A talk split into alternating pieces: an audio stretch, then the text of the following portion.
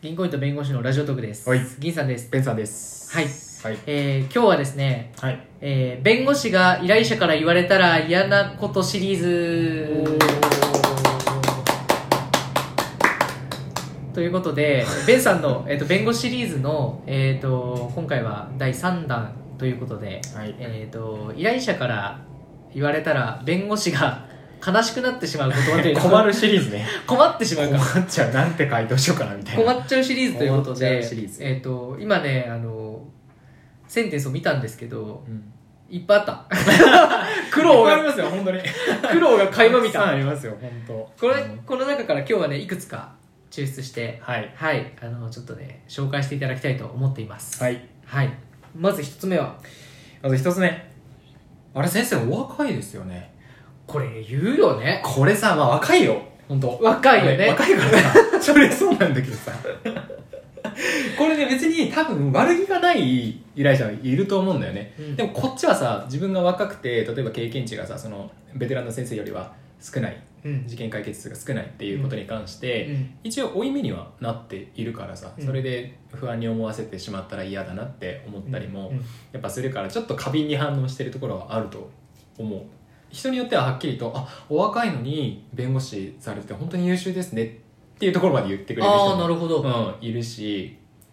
そうそうだったら「ありがとうございます」っていう。うんうんうんえじゃあそのさっていう感じな最んだ初の面談のところで、うんちょっとこうベンさんの実力をうん疑うようなう意味んで、うん、ちょっと先生お若いですね、うんみたいな感じで言われた場合は、ベンさんなんて返すのそれはね本当にまあその時々によるんだろうけどちょっとまあそれでなんだろうね腹が立ったりとか、まあすごい自信のある事件だったりとかっていうことだったら、あの弁護士の仕事って年齢関係ないんですよって権利の実現っていうのは別に若くてもできるので全く問題ないですっていうなるほど あちょっと怒りの感情で返すみたいなちょっとね強く出ちゃうかあもしでれないもそこでプライド見せた方が信頼を、うんそねこれで失敗したことはない別に、なるほどうん、なるほどなるほどだしまあそのなんだろうねなんか迫力に自信があるっていうか、あうん、若いからこその力はあるし、まあ、足は本当に動かしますよっていうことは言うあえなんかさ俺同じ立場だったら言っちゃいそうだなと思ったのが、うんうんういやあのー僕の同じ島に経験ある人もいっぱいいるんで、うんうんきっちり、あの正しい情報を集めながらやっていきますみたいな感じで、うんうんこううんうん俺のバッグにでかいのついてるって 言い方をしちゃうしちゃいそうだあなでもそれをやる時もあるある あの普通にベテランの先生も一緒にあのこの事件担当してやっていくのでそれも大丈夫ですよってそのあーそういう、ね、みあの経験値の少ないというところに、えー不安を覚えるのであればそこもあのうちの事務所弁護士たくさんいるんでなんかカバーし合ってやれるんであーそれもあるんだよね、うん、っなるほどなるほどていう時もあるまあその時の雰囲気によるけどうーんなんかそこ研修やってほしいねあの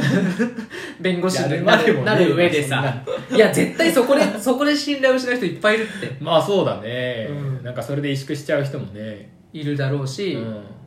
そこで「すいません」とか言ったりとかさああしたら絶対ダメだからねそうそうそこさいきなり現場出てプロフェッショナルってすごい大変だねいや本当にそうなんだよえね一番最初の事件とかさベンさん覚えてる一番最初に依頼者と喋った時うんうんうんのベンさんってどんな感じだったの自信満々だったのそれともあ初々し自分で一人でその事件処理に当たった時っていそうそううそうそうそうそうああその時はねなんだろうねその時は難しい事件じゃなかった最初そうなんだ選んでくれた上司がうーんで十分にその、あのー今ある知識でも対応できるような事件を選んでくれていたし、まあ、ある程度内容も分かってたから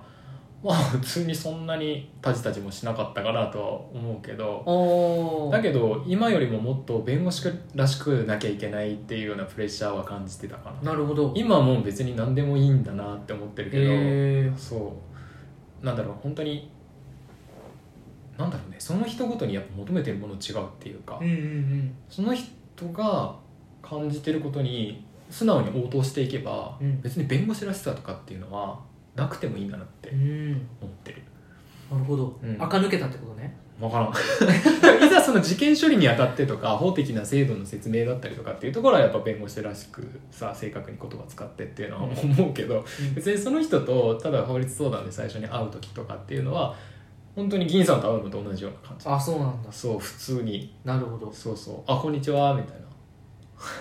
なるほどいいなその感じいいな、な、うん、どうしたんですか今日はみたいな どうされましたあお電話で聞いてましたよってとか事務局とねこういう話してくれてたみたいですねみたいなこれどうなってるんですかとか普通めっちゃ普通、なるほどうんね、、のあ方あがいいなかんなっかていうベンさんの実力がちらりと見えた感じがしたん でちょっとここで終わりますねじゃあこれは一旦じゃそうあだ次、ね次次行きましょう次はい次なんだっけえーっと証拠があるんですそうそれさだっけ、うん、証拠があるんですこれよえ依頼者の人からそうやって言われたらさ、うんあじゃあそこを聞きましょうみたいな感じになって話がむしろ前向きになるんじゃないのだからいいいい意味で依頼者の人たちはそう思うじゃんこれを落とし穴なんですよえそうなの証拠って分かりますでも素人さんえあのとある事実関係を証明するための証拠分かりますえだからそう言われるとわかんない ちょっとねあのうん違うんですよやっぱりその事実を証明するための証拠ってやっぱちょっと知識がないと判断ができないから最初は期待するんですよ証拠あるんです決定的な証拠がありますなんて言われたらさもう飛びつくじゃんそれおうん若手としてはさあそうなんだっつってでもそれをさ見るじゃん見たりとかうんあの聞いたりとかするじゃん録音があったりうんうん大体ねその決定的な言葉なんてないんですよあーじゃ全然ないんですこよっちの思う決定的な言葉と弁護士が見るうん裁判官が聞くうん決定的な言葉って違うことが多いのだ全然違うんですよなるほないですあの決定的な証拠だったことどへえそれ意外ほだとんどね流しちゃうなんかあそうなんですねわかりましたじゃあ後でちょっと見せてもらいますねぐらいなうん感じにしてるわ、へえうん本当にね何も入ってないな全く無関係だったりとかあその言葉聞きたいっていう言葉がおやおやおやってなったりとかただゆ誘導してるだけだったりとか誘導してて向こうから「うんうんうん」っていう返事が返ってきてるだけとか、私の決定考える決定的な証拠出していいですかうんえっ、と不倫現場でうん、不倫してあ行為に及んでるシーンを動画に撮っていました 決定的な証拠だと思っていますって言あわれそたらの不定に関するっていうことね、うんそれは決定的ですよやったそれはど真ん中つきすぎ でしょああごめんなさい言い過ぎましたねそしたら一件ありましたまさしく今銀さんが出してくれたものありましたというどういあのそれですあもあの不定定行為のいざその行為に及んでいる現場をなんと録画してくれてるっていううあじゃあまたまたじゃあそれはもちろん決定的だと思うんだけど、は事後のうん事後でベッドにお互い裸でうん寝っ転んでいるところにガンって突っ込んだはいはいはい